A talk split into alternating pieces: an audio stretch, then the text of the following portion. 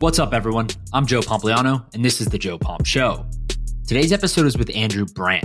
Andrew is the former vice president of the Green Bay Packers and one of the sharpest minds in sports business today.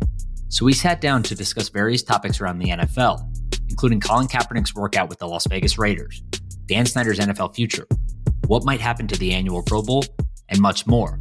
I really enjoyed this conversation with Andrew, and I hope that you do also.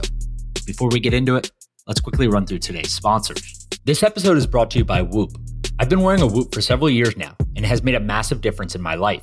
It's the only tech product that I wear 24 7, so it's pretty cool to see people like Patrick Mahomes, Rory McIlroy, Michael Phelps, and Justin Bieber wearing one also. Whoop automatically measures your respiratory rate, oxygen level, resting heart rate, heart rate variability, calories, and activity levels throughout the day. Sure, it might sound complex, but Whoop interprets the data for you so it's easy to digest and actionable. And now, their 4.0 is officially back in stock and shipping in real time. But here's the best part Whoop is offering my listeners 15% off their Whoop 4.0 right now with the code Joe at checkout. So go to Whoop, W H O O P.com and enter Joe at checkout to save 15%. Sleep better, recover faster, train smarter, and now feel healthier with Whoop. Next up is 8 Sleep. 8 Sleep has dramatically improved my daily performance. For me, I was never able to get a good sleep because I was always too hot. But now, I am falling asleep in record time, faster than I have before, all thanks to my 8 Sleep Pod Pro cover. The Pod Pro cover by 8 Sleep is the most advanced solution on the market for thermoregulation. You can add the cover to any mattress. The temperature regulation will create the optimal sleeping environment by adjusting to each side of the bed based on personalized sleep stages, biometrics, and bedroom temperature. The results are proven to be true. 8 Sleep users fall asleep up to 32% faster, reduce sleep interruptions by 40%, and get overall more restful sleep. And it's not just me who sleeps on 8 Sleep. The product is so good that it's garnered the attention of CEOs, Olympians, UFC champions, and even the Mercedes F1 racing team. So go to 8sleep.com slash Joe, that's J-O-E, for exclusive Memorial Day savings through June 6th. Cool down this summer with 8 Sleep, now shipping within the USA, UK, Canada, and Australia. Joe Pompliano runs Pomp Investments. All views of Joe Pompliano and his guests are solely their opinions and do not reflect the opinions of Pomp Investments. You should not treat any opinion by Joe or his guests as a specific inducement to make a particular investment or follow a particular strategy, but only as an expression of his personal opinion. This podcast is for informational purposes only. All right, let's get into this episode. All right, everyone. Our friend Andrew Brandt has returned to the program. He is back for another week. We appreciate him joining us. Andrew, how are you? I'm good. Always good to be with you, Joe. And since we did the last one, we've actually met in person, which was really great for you and I to get together down in Miami. It was awesome. I hope you enjoyed your time in Miami. I know you're in LA now. You're traveling all over the world. So so that is fun, hectic, and enjoyable, I'm sure. Yeah, I mean, I think I'm at a stage as I talked to you about where I'm an empty nester and I sort of got to be around during the school year because I do run a program at Villanova Law School. But when I get time free, I just go see my sons, one in Dallas and one in LA. So I'm out here. He's a music producer and I'm in his studio right now. So it's, it's a great time to be with my guy. I was just joking before we started that the acoustics sound great. So it's a good spot to be. Let's start with some of the NFL stuff. So Colin Kaepernick recently worked out with the Oakland or not the Oakland Raiders, the Las Vegas Raiders now. He didn't get signed yet at least. They brought him in though the the reports say the workout went well, but he left unsigned. Talk me through kind of the thought process from your previous experience with the Packers and whatnot like why are they doing this? What exactly takes place when they do do this, and what, if anything, might come of it? Yeah, I mean, it's interesting because maybe the, one of the most talked about players in the NFL last five years is Colin Kaepernick, but he hasn't played a snap. So, to get people up to date after what went on with his social activism and protests, nothing really happened. He did have a collusion suit against the NFL that was settled. We don't know the amount, but it was settled. He had a NFL sponsored workout back in Atlanta like 3 years ago, but it was kind of a cluster because he didn't agree to the waiver they wanted to sign. He moved the event to another venue at a high school near Atlanta airport and didn't go so well. And of course, no one signed him. Now we have this tryout with the Raiders. Couple things, Joe. I think number one, I don't think he's going to get signed. I'll be right up front with that. Two reasons. Number one, he hasn't played in five years. Think about the last player if you can name one, I don't think I can, that hadn't played for five years and all of a sudden signs to an NFL team. The other thing is, of course, what comes with Kaepernick. And again, I'm not saying this is negative. I'm not saying there's any pejorative aspect to this, but I know NFL teams and I know where we were at the Packers. You'll put up with other stuff, other attention, other drama for your stars, certainly. That's what teams do. Stars come with a lot of attention about things beyond football. It happens. But you won't put up with that for a backup player. You just won't teams will not put up with attention, drama, other quote unquote stuff around backups. And Colin Kaepernick would clearly be a backup, second string at best to Derek Carr, maybe third string, maybe trying to make third string. So that's where we are. And you heard it from Coach Josh McDaniels and the general manager basically saying, poo pooing it, like, hey, we tried a lot of players. We have tryouts all the time. And really sort of throwing water on any idea that he was about to get signed. So good that he got tryout, but I don't think it's going to be a signing. So my question then would be, right, if you say that they're not going to put up with this kind of attention, or most teams at least would not put up with this kind of attention for a backup, my mind would immediately say, why try him out in the first place? But because it's very clear, right? Derek Carr is a starter. He's the backup. He may even be third string with Nick Mullens there, who has played a lot of football also and been successful too, winning games and whatnot in, in San Francisco. Is the general idea then that he was never actually going to sign immediately, but he's probably a good option if someone does get hurt as a backup and someone that they want to keep on a list, have familiarity with in the in the practice facility, know kind of his medicals, etc. Yeah, I mean, I used the key word there. Used list. So every team, obviously, we did at the Packers have a ready list for every position, and it really comes in handy with injuries, and injuries during training camp, injuries preseason games, and most importantly injuries during season games where I was the guy, Joe. I was in the box when we had an injury, and our personnel guy would look at me and say, All right, get him. How quick does that happen? The one we bring in to replace would be there when we got to the office Monday morning. So injury would happen Sunday. We'd get him on a plane Sunday night. Physical Monday morning, he's in. So say your running back gets hurt first quarter are you basically getting the heads up immediately during the game? You're calling whoever is on that list, telling them, hey, get on a plane, come out here. They land Sunday night, Monday morning, you meet them at the facility? Yeah, the first thing is obviously getting an assessment from the trainers. That would go to the GM. The GM would say three, four weeks or more. We got to get someone in. The GM and I would both know who the ready list player is, and then I'd reach out to the agent. The agent was always the gateway to the player. Tell the agent, you know, we got a flight for him in two hours. He better be on it we'll see in the morning. It happens that quick. Yeah, that's amazing because then it starts to make a lot of more sense in that context why they would have not only Kaepernick try out, but a bunch of other players try out to have this list ready if God forbid, Derek Carr did go down or Nick Mullens was to go down or get traded, et cetera, then you have someone else on your list that you know somewhat about at least and, and can make a decision from there, whether right or wrong, whether you want to sign them or not. Yeah. You can at least pick. I think that's what happened. The other part of this is all there's always a coaching connection and with a player like Kaepernick, a player that's a veteran that's been around, that's out of the league, the, really the only way to get tryouts is some coaching connection. Mick Lombardi was with the 49ers during Kaepernick's glory days. And certainly as a Packer fan, I remember those glory days. He ran all over the Packers for a couple playoff games. So there's the connection. Mick's in Vegas with Josh McDaniels.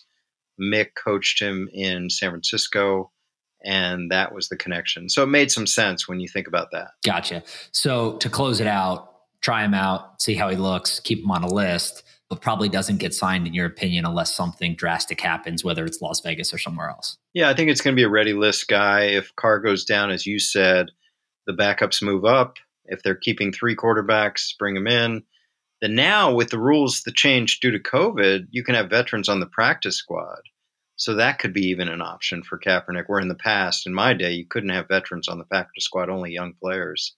So that's an interesting twist to this as well. Yeah, it's very interesting. And I think we're probably just getting started, although we've been doing this for five years, right? I don't know if it'll slow down at all until he either says that I don't want to play or a team signs him. So I'm sure we'll be talking about this more in the future. Yeah. And I'd be remiss before we end this part on Kaepernick to say that what he preached, you know, back in 2016, of course, came to fruition. I mean, he was talking about police inequities and disparate treatments for minorities, especially blacks. I don't know if the word is embraced, but his preachings were kind of embraced by the NFL in 2020 with the George Floyd situation. And it may have been just ironic that all that stuff about Colin Kaepernick and the former president, all that stuff came back in 2020. And now we have end racism on the helmets and the stuff in the end zones and all of that. And I just sort of give credit to Kaepernick for sort of bringing that awareness, although it didn't come till later on. You know, he'll be a figure that we talk about for years and years in sports law, sports business, and certainly sports activism. Yeah, that's a good point to mention because as the time goes on, he somehow has become more polarizing to some degree. And I think people forget kind of exactly what happened and you talk to different people and you get a bunch of different answers but i always recommend everyone go kind of read some of the origin stories on why he was doing exactly what he was doing who recommended he was doing exactly what he was doing and the format that he would do it in because i think that confuses a lot of people and it gives you context on on why he did what he did and again the format in which he did what he did and it was really meant as a sign of actually respect versus disrespect which i think a lot of people took it and, and you can go a bunch of different ways about it and everyone has their own opinion which they're, they're rightfully entitled to. But I always recommend that people actually go back and they, they read some of the original stuff because history seems to forget some of these things as as the events move further apart. So again, I think it's something that will continue to come up, and to your point, will be talked about for a long time. Yeah, I mean, I just remember my ESPN days. I was there eight years, and during all that, and they would always put me out there on uh, to do segments, and they labeled the segments anthem protests, and I would say to the producers, "Not really anthem protests. Yeah. You know, but it was like, hey, that's that's what we're going with. So that's what happens in media sometimes, and it, it was a nuanced subject, as it still is. So that's that's what made it difficult. That's what I was going to say too. Not only is it nuanced, but certainly in media to some degree, but social media is even worse when it becomes to people that don't even talk about this stuff for a living. It's this topic where people act like it's it's black or white, right? Like there's just one side or the other. When in reality, if you want to be reasonable about it you want to talk about these things and you want to debate them, that's probably the healthiest way to do it versus just sticking your foot in the ground and saying, I don't believe what he did was correct or I think that was the right thing to do. Whichever way you are, there's probably ground to gain on each side, which I think is important, not only with him, but everything in life. So that's probably just a caveat there. But let's talk about Dan Snyder. Dan Snyder is in the news every single week now. This is not something that will probably go away anytime soon unless he either transitions ownership to the team or leaves completely. But he is in the news because we've talked about this before. Everything obviously has happened over the last few years with some of the allegations against the team. But now the financial allegations against him actually diverting revenue or hiding revenue or lying about revenue, keeping different sets of books, et cetera. And now there's reports that owners are, quote, counting the votes to kick him out or, or, or vote him out of the league. Let's run through first the process of how this actually works so people get an understanding of the possibility of this, if it's possible at all. Yeah, the process is 24 votes. That's three quarters of the league. There are 32 teams, 32 owners, 31 owners, plus the Green Bay Packers. And they would have to vote in private session with Roger Goodell. And it would be an amendment, it would be a proposal from an owner or a series of owners that Roger Goodell would put forth into the group. That we would, I don't know what the phrasing would be, but we would rescind franchise rights from Daniel Snyder. And that probably would be the way they phrase it, very legal. That's the process. You've sort of started the litany of sort of the not great stuff that has gone on with the Washington Redskins slash football team slash commanders. And again, very personal for me, born and raised, huge fan. My friends and family still are around DC the same way. And they always say to me, Andrew, can this happen since that report? Like almost wishful thinking. And I, I just have to say to them and to you, Joe, don't hold your breath. Yes, there's been toxic workplace, there's been sexual harassment, there's been financial improprieties. It took three decades to change the name. But because of all that, it kind of proves my point. Daniel Snyder is a survivor. Daniel Snyder has allies. Daniel Snyder has protection in the league because all of these things have not made a dent in his ownership. And he has powerful allies. I know one for sure is Jerry Jones. At least from my knowledge recently, they're close. And that is a powerful ally to have. He wields a lot of influence, Jones does, in the NFL circle. So I just think that would be really tough. The other part of it is do owners want their skeletons brought out? And Daniel Snyder may be the most litigious owner in the league. So if there was a chance that 24 votes would go through, he would hold this up in court litigation for one, two, five years. So I, I'm sorry to people that are are not liking this answer, but don't hold your breath. Yeah, I think that's that's probably fair in my view. Also, my question would be like, what is the incentive for other owners to do this, right? Because for them to actually go in and, and, gather together and get the votes and do this process, it's going to be lengthy. It's going to be contentious. Obviously, people are going to be on different sides of the argument and it's not going to be easy. There will be lawsuits, there will be all these different right. things. So you have to think about what they get out of this, right? It's not just, oh, we want the league's image to improve right? I, I, I, doubt that at least. Is there something financial? Is there an obvious brand image kind of thing? Is like what incentive do they have to actually go do this? Well, there is some brand part of that. I think on the pure financial, these improprieties, again, I had the reporter that broke the story about these visiting team revenues. It was not fully accounted for, it was put into different buckets. Should have been put in the visiting team share bucket. It was put in a concert bucket or something like that. But I think the amounts to you and I may seem a lot, but I think they were relatively negligible, maybe hundreds of thousands of dollars, not millions. And yes, that doesn't look good, and that's not going to be look good. You, you mess with the other owner's money, that's a big problem. But I do think it's more brand. All the things I just went through and you went through, it's not a good look. And it extends past Washington to the brand, to the league again, three decades to change the name and then all the other stuff in the past 10 years. I had women on my podcast. They were told to not wear flat shoes, only high heels. They were told not wear pants, only short dresses or skirts. This is what went on. But again, I keep getting back to if that was going to be a problem, you would have thought he might have been pushed out sooner. And let's be clear that investigation did result in two things a $10 million fine, and Daniel Snyder, I don't know how long, Joe, but is out of day to day management. That is his wife, Tanya, right now.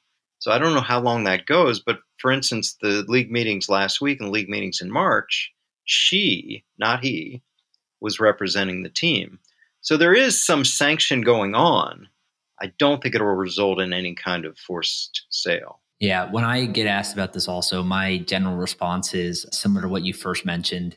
I don't think it's going to happen for a bunch of different reasons, but the main one being it sets a very dangerous precedent for a bunch of owners that don't want this to happen to them. Sure. Right. Because at the end of the day, he got a fine, he's removed himself, and his wife has taken over. But a lot of these things are still allegations to a point and haven't necessarily been proven true or false one way or the other other owners don't want to put themselves in a position where something similar could happen to them for allegations, whether true or false, to have themselves removed from ownership of their team. And I think that they would think long and hard about that before voting to actually remove another owner and ultimately putting themselves in a position where that could happen to them. Yeah. I mean, people ask me, what about Jerry Richardson with Carolina? What about Donald Sterling in the NBA?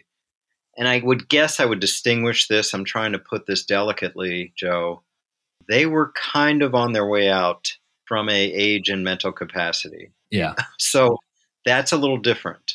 And I, I, I don't really feel comfortable even elaborating on that. But those were a little different. The stories are there. Anyone can go read them. The stories that came out afterwards, especially, it was very obvious that some of these things with, with both those people had been going on previously and, and they weren't necessarily shocking to some degree. But even with Donald Sterling's history and everything going on, I remember that day vividly. And Mark Cuban, who you and I both admire, he said, We got to watch it here.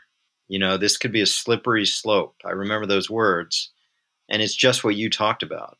Do we want this precedent? I'm a lawyer, it's all about precedent. Do we want a precedent of pushing out an owner for you name it? You know, because the skeletons will come out. Yeah. The scrutiny on these owners is is more than it's ever been. And we've already seen, I said how much influence Jerry Jones wields.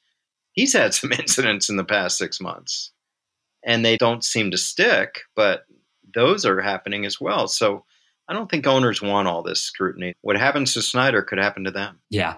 So I want to talk a little bit about staying within the NFL realm, the Denver Broncos. I'm sure this is something that you've been following as as most people in the sports business world are. The team is up for sale. They're kind of going through a bunch of different offers and, and bidders at this point. Is expected to sell for more than five billion dollars, which would be the most all time by far. Would smash the record actually, and is way more than the team. I believe the team was previously estimated by like Forbes or Sportico under four, 3.75 or something like that. So it's obviously a hot commodity at this point and, and, there's a lot of demand for it. Talk me through what you're seeing there and, and, and, just the process in general. Well, again, to set the stage and talk about litigation, Pat Bowlen had a couple wives, several kids. They fought for years over the trusts that were established and did not get it resolved. And it's gone to sale. Joe Ellis is the president of the Broncos. He used to be with the league. I knew him from that he's overseeing this process, and the trust is basically selling the team.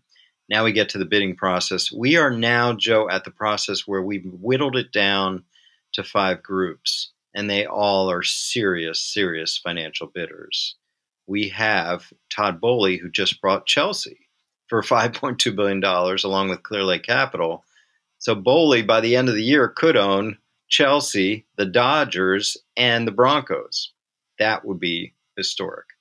We also have Rob Walton, yes, the Walton family, Walmart, who is the richest, would be the richest NFL owner by a good margin. He has a net worth about $58 billion, of course, with one of the largest companies in the world.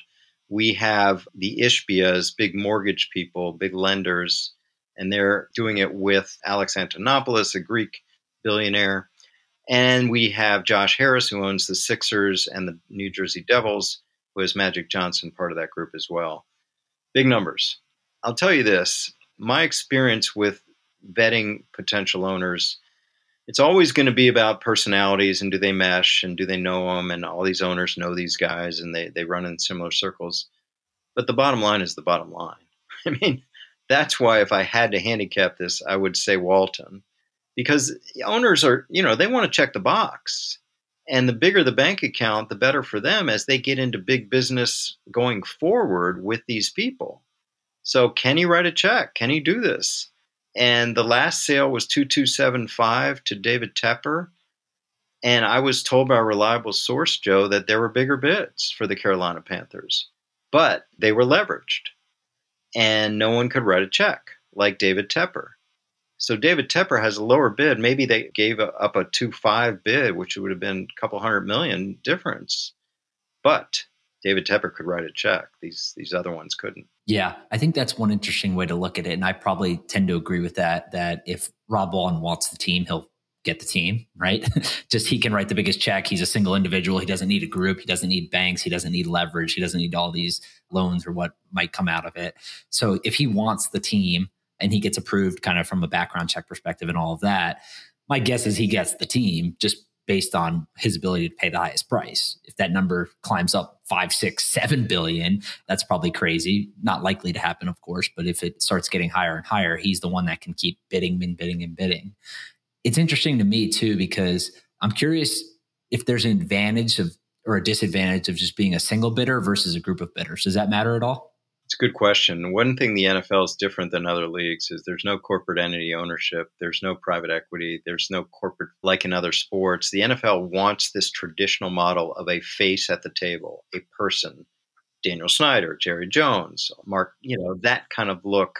Yep. So a person w- would be the best, but they understand you're not going to get this kind of wealth very often with one person, so they have to be groups in that vein, Joe, they even tweaked the rules recently that the principal owner has to qualify for a smaller stake than he did. I don't know the number. It's like 30 or 40%, right? They have to own. So, so, uh, maybe I'm, you know, off by a few percentage points, but I know there's like a, a minimum that the one person, the controlling owner has to own. And then right. basically the rest can be split up. Is that correct? And they lower that number because these franchises have become so valuable. That's why I think that they're eventually going to allow the private equity bidders, right? Because if you look at the other leagues, not only is it super expensive, and, and if you're writing a, a hundred million dollar check, you want more than season tickets, right? You want you want something outside of season tickets. Right. You want something outside of a championship ring if your team wins. Like you want amenities, right? You want the full experience. If you're writing $200 million check, $300 million check, same thing. And not only do people want more for that money? But if you increase the demand for these minority stakes and the supply is fixed, obviously the prices go up. And, and what do the leagues want? They want their franchises to sell for more money, right? They want the, the bidding to increase. So I think similar to the NBA and all these other leagues, the NFL will have to do that at some point. Yeah, I think they're going to have to. I, I thought about that rule with three families that, again, it's their family business. They don't have that kind of cash. The Browns, who own the Bengals, the Rooneys, who own the Steelers, and the Spanos family that owns the Chargers. There's no way. I mean, they can compete financially with some of these bigger names because that was their business. You know, Jerry Jones was in oil, Daniel Snyder was in direct marketing. They all came from these massive wealth businesses, but those are three teams that came from football. That's their business. And the Davis family with the Raiders. I mean, that's their business. And you're going to have to adjust for families like that that just don't have that wealth. Yeah, that's true. It'll be fascinating to see because I think every sale that happens now, people are watching to see if it sets a new record, if it sets a new precedence of, of the value. And Denver's obviously a hot franchise. One other question on that actually is someone who has experience in, in the business side of this stuff. Did getting Russell Wilson increase the valuation at all? Did it not change anything? Does it matter? Like having a franchise quarterback when you arrive on day one now for at least, you know, however many years he ends up playing, but five, ten years plus. Does that matter? Does that change anything? I think it does. I think it made it a more valuable franchise.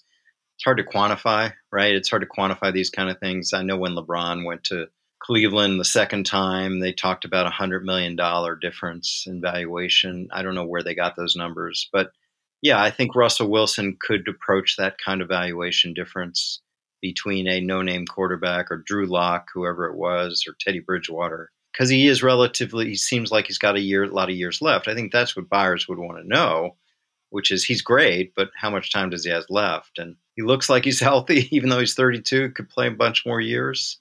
So I think that affects it as well. And it is a valuable franchise, but just note Forbes, which is again one of the only sources we have, has it ninth. So if they get five billion, theoretically that would mean eight other franchises would be worth more than that. Yeah. And I have actually the numbers here. I, I tweeted this out a while ago and I was just looking for context. When they traded for Russell Wilson, their Super Bowl odds, the Denver Broncos went from 44 to 1 to 12 to 1. Wow. Right immediately. And the whole idea, right, is that if you're selling the team, you don't care about draft picks. You don't you don't care about anything about draft picks. You don't care if you ever pick again, as long as you have that franchise quarterback that can increase the valuation today. Even if it's $10 million, $20 million, $100 million, it's certainly something when it comes to the, the sale of the team. Pat Bowlen, former owner, the Bowlen heirs will never have to work again. That's for sure. Oh yeah, for sure.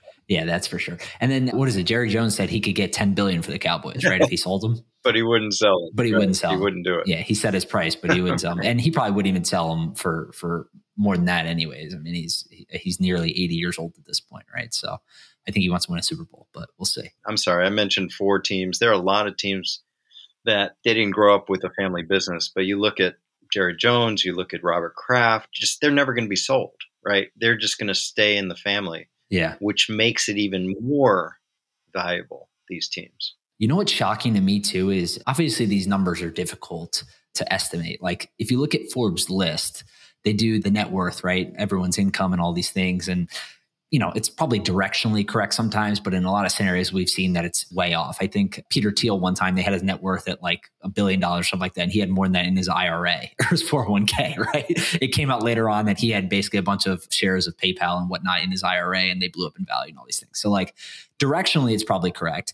But I was surprised at how far off they may be on the Broncos price, right? Because if you think about one of my favorite stories, sports business actually recently is Ryan Smith. He bought the Utah Jazz and I don't know if you've heard this before, when he went in there to buy the team, he sat down with the owners and they said, What do you want to pay? He literally pulled out his phone, he says, this is directly from him. I think he said it on Adrian Wojnarowski's podcast last year. And he says he pulled out his phone, went to Forbes, saw what the team's valuation was, and offered that. Literally did did no due diligence, did no like financial models, like revenue multiple, none of that. He just said, This is what Forbes says you're worth. That's what I'll pay. right? It, it's insane, right, to think about buying a team for multiple billions of dollars off of a estimation of what it might be worth from a media company, essentially. But it's really funny in context of thinking about like now the Broncos may sell for five billion plus, and they had them at you know three point seven five or something like that.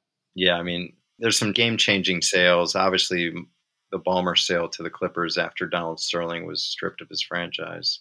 I think the highest sale was the Milwaukee Bucks at 550 million, and that went for two billion. This will be one. This will be one of those game changing sales where every other owner will be smiling ear to ear see this number. It seems like they time up too with the media deals right? Because I'm assuming that the Bucks one was announced. I forget what year exactly that was, but that was probably pre the larger media deal that they did. Clippers was after. And now the NFL just signed this massive, you know, $100 billion plus media agreement for the next decade. Now the Broncos are selling because you essentially set this floor, right, of revenue and income versus what was previously there even two years ago. And you're able to, to kind of model it out a little better. You bring this up, and it, it's a great point media deals are going to be delivering 300 million. This is a real number, 300 million per NFL team in a couple years. 300 million. Now some of that's going to be licensing money, but before you turn on your lights, an NFL team will get a check from the NFL whether you're in Green Bay, Kansas City, Denver, Dallas, New York, LA, 300 million dollars. So say you buy a team for 3 billion, you get your money back in 10 years. Yeah you get your money back in 10 years just for turning the lights on. So, yes, this is a whole new equation. Again, $110 billion of media deals over the next 10 or 11 years. That in itself is going to raise this price considerably.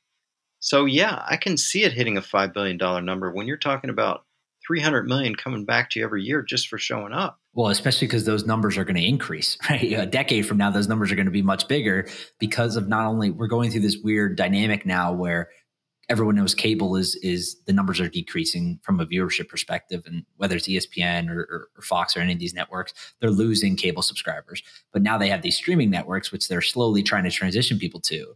But what that does is, and a lot of people don't talk about this, is it increases the demand for these rights because you have so many more bidders now right? So not only is Amazon coming in, who wasn't a traditional bidder, they didn't exist a decade or two ago, their streaming service when these rights went up for, for bids. Now they do. They're wetting their beaks and saying, hey, we'll pay a billion dollars a year, which seems like a small number, but it's a big number. You have Apple now, which is doing this with Major League Baseball.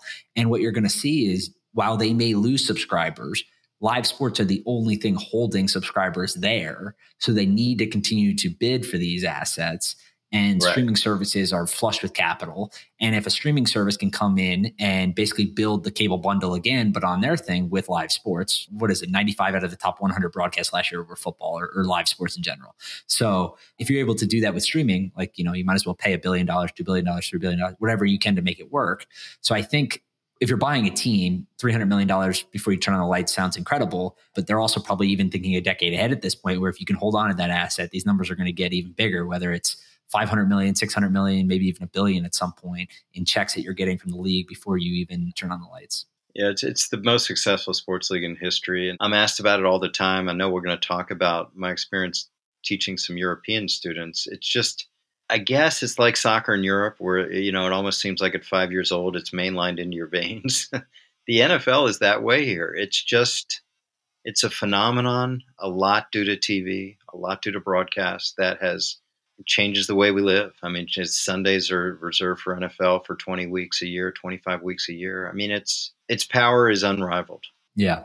So let's talk about that though. You you've spent some time talking to students and educating people on the differences between the sports models professionally here in the United States, North America versus Europe with soccer and so forth talk me through a little bit of that and, and, and what you're teaching people or talking to people about. Yeah, when I saw you in Miami later that day, I started a two day stint with UEFA Academy. UEFA has an academy for former players to get basically a master's in sports management. And these were a lot of well known former players. I'm not a huge soccer fan, but I found out there's some big names, and Kaká was one, the Brazilian player who was up there taking notes at everything I said.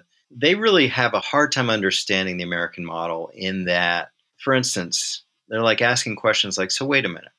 A player grows up in Texas, goes to college in Florida, gets drafted to play in Chicago, and can get traded to Seattle? Like, it just blows their mind. Like, what? Because as you know, so well. The model in Europe is academies. The model in Europe is, or even South America, where you grow up, you're sort of pushed through, and the best players come out of it on the pro side. There's no idea of colleges or draft. And then on the business side, the idea of a salary cap, they don't really understand that. Now, UEFA has some financial fair play rules, but really capped? You can't spend more on these players? And draft? Dra- draft? What the heck? So I, I refer to American sports. The more I learn about European sports, is the American model is the law and order model of sports. Everything is law and order. We got caps, we got drafts, we got restrictions on free agency.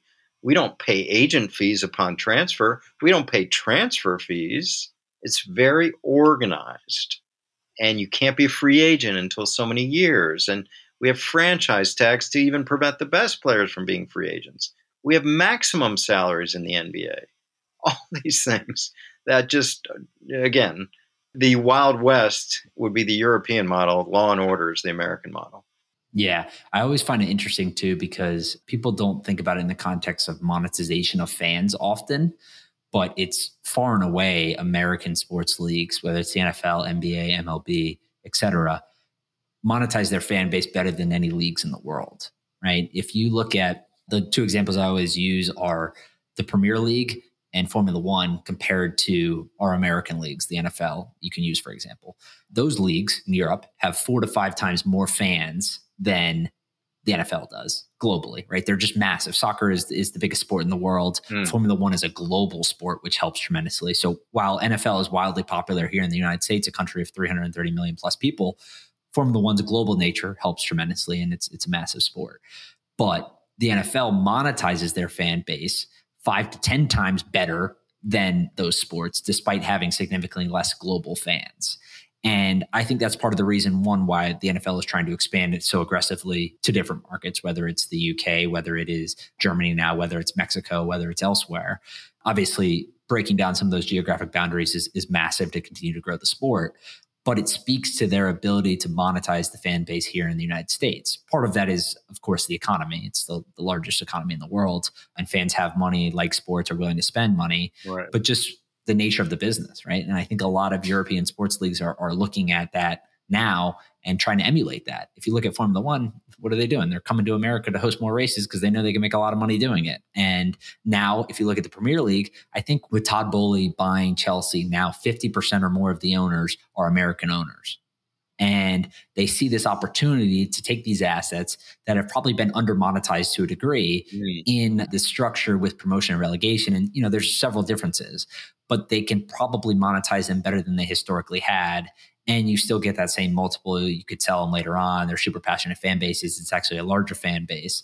And I think it'll be interesting to see like, what happens over the next decade when it comes to those ownership stakes, because there have been plenty of people, especially in lower tier kind of soccer or European football, whatever you want to call it, that have bought franchises, tried to make them Premier League teams, invested a bunch of money, failed, and left.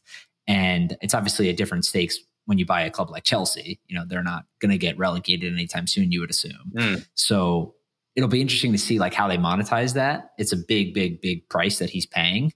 And it'll be hard to see. Like right now, I've talked to people in the sports world where they're like, there's no way he makes any money doing this. Like there's just, there's no way. The price that he's paying is dramatically too high. The same thing with Redbird's purchase, right? They just bought a team in, in Europe also. Mm. And it's like, sure, maybe, right? Maybe, maybe this price is too high. But what have we seen with sports assets all over the world? They've continued to climb in price as media rights increase, as sports betting becomes more paramount, as you know, all these tailwinds take the valuations higher. So in Todd Boehly's case, like I don't think he's buying the team for for bragging rights or flexing, right? I assume he wants to make money with the franchise and, and probably have some fun doing it. And it'll be interesting to see like how those two models morph over time. Yeah, I mean, I think the I'm not an economist and I'm not a, banker, but it just seems that sports franchises, sports properties, sports media seems pretty recession proof, pretty resistant to market changes. So you could show graphs of other forces in the market, other businesses, other industries, other categories, and there'll be all these curves. But if you look at sports franchise value and sports media rights, it's a constant trajectory upwards from whenever from 1990. So it just keeps going up. The law and order is a big part of it because law and order means you're going to have labor peace with collective bargaining agreements that agree to caps and agree to drafts and agree to free agency restrictions. There's long term agreements in all the sports now. We had a baseball labor strife earlier this year, but that's resolved. And of course, the media deals are in place. So, with all of that, it's a great buy. I mean, you've got security of players, you got security of media. What could go wrong? Yeah, I think it's going to be fascinating to see what happens, but time will tell. The last thing I want to talk about quickly is the Pro Bowl. Ian Rapoport reported last week that the NFL is discussing the Pro Bowl this week and is talking about ways to improve it, including eliminating the traditional game and using that Sunday to quote showcase the players, right? End quote. I'm curious what your just opinion is really on the Pro Bowl in general and, and what you think might happen here. Well, for reasons maybe a little different, Joe, I hated the Pro Bowl. As a front office executive, was the worst time of year for me because I'd have guys make it and they'd come back wanting new contracts because the Pro Bowl every year was is full of what I call the whisper crew. So you get out to Hawaii and now it's in Vegas or wherever, and all these other players and their agents and their friends would say, "Wait a minute, you're only making that?" you know, like the Packers and Brandt, they're only paying you that. You got screwed. Like I heard it almost every year from some player coming back and saying, "Well, I was talking to so and so, and he found a new agent out there, and the, uh, whatever." So that's a sidelight. I always hated the Pro Bowl week. In terms of the game itself, Roger Goodell was very honest and open, which is not normal for him. So I appreciated him saying it's broken. We can't have two hand touch out there. People don't watch that. People don't care about that. Now, if I'm looking at the business side from from the DeMaurice Smith players side, NFLPA, you do whatever, but we're getting paid.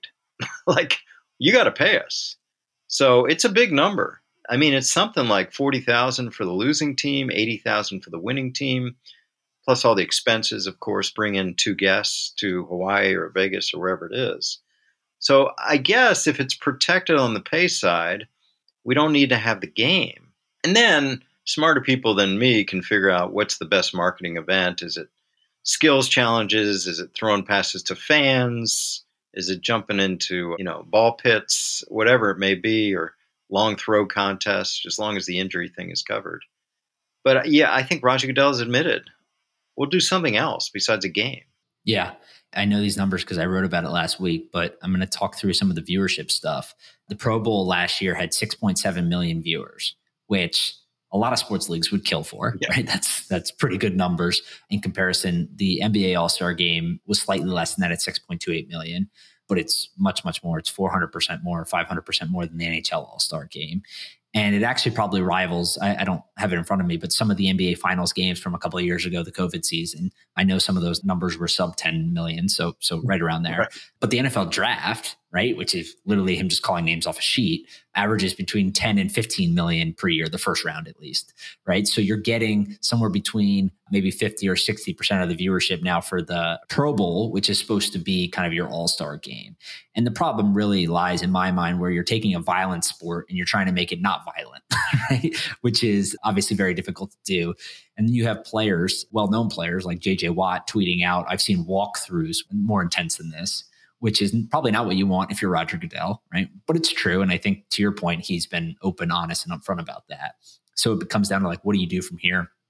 I think, yeah, there's there's several things that you could think about, but I find it hard to believe that the NFL isn't going to take this a route similar to the NFL draft, where they try to build up this, you know, it, they've tried, right? They try to build this into this massive event where people are interested in and they want to watch TV and, and they could sell sponsorships and do all these things. But the NFL is too big not to figure this out. Yeah. The draft has been so different over the years. When I first started in the NFL, the draft was, I believe, one day, like Saturday, 8 a.m. to Saturday midnight or whatever it was. It's the longest day of the year by far. And then it was two days. And then it got to three days with the primetime stuff and we've seen the combine. Now the combine is a big TV event. So everything morphs into some media exposed extravaganza with the NFL. And of course, we know what the Super Bowl is like. And by the way, Pepsi pulled out of halftime sponsorship. So they're going to sell that for a massive number as well. They'll be the same with the Pro Bowl. It'll be some massive media event where everyone will sort of be there. But the problem for the Pro Bowl is even before all this is the stars don't come. In my day, Brett Favre's like, I'm not going, you know. we had to sort of create an injury, you know. Aaron doesn't go, Brady doesn't go. And of course, the teams that lose in the championship game, they're like, "Yeah, I'm tired. I'm I'm not going." So maybe maybe another time of year. I don't know. Maybe a month after the season. You know, it's hard to know what will happen to fix this, but they clearly want to. I joked last week that if you just put the two worst teams in the league and made them play each other for the first overall pick, you could get 15 million viewers. right? If you took the 31st and 32nd team who were first and second line for the pick and just said, hey, whoever wins this game gets the number one overall draft pick, you'd get a ton of viewers for that. It's a good idea because they'd have a month off while the playoffs are going on. They wouldn't, you know, they could be ready. Yeah. It's a good idea. You probably need to pay them their full game check, but but outside of that, you might be able to get them to come play which would be fun. All right, Andrew, this was great, man. Thank you so much for doing this again. One thing I do want to mention before we stop is your newsletter and the community that you're building around sports business and your experience and stuff like that certainly something that I've really enjoyed. I, I, I, think most people at this point have probably heard me mention it at least a time or two now. And I mention it so often because I really do enjoy it. So tell people where they can go find it and then maybe mention a little bit about the new membership program that you launched and, and are building up now. Yeah, and back at you. I love your newsletter. It's daily, mine is weekly. So it would be a nice touch for people to get both. I'm at andrew-brandt.com is the way you sign up. And it's a Sunday 7. It's seven thoughts I have for the week, and I sort of expand on each one in, in ways using my insight and perspective from my years in sports. And there's tweets and there's quotes and there's things not only about sports but life and fitness and things that I'm into. So I hope everyone joins up if you're not already. The Sunday 7, you just go to andrew-brandt.com and sign up. And now for people who want more of me, so I do a sports business league. So andrew-brandt.com slash SBL. And that is a daily video I give you every day and a weekly meeting. So we gather together in quarterly sort of seminars on different issues like the salary cap.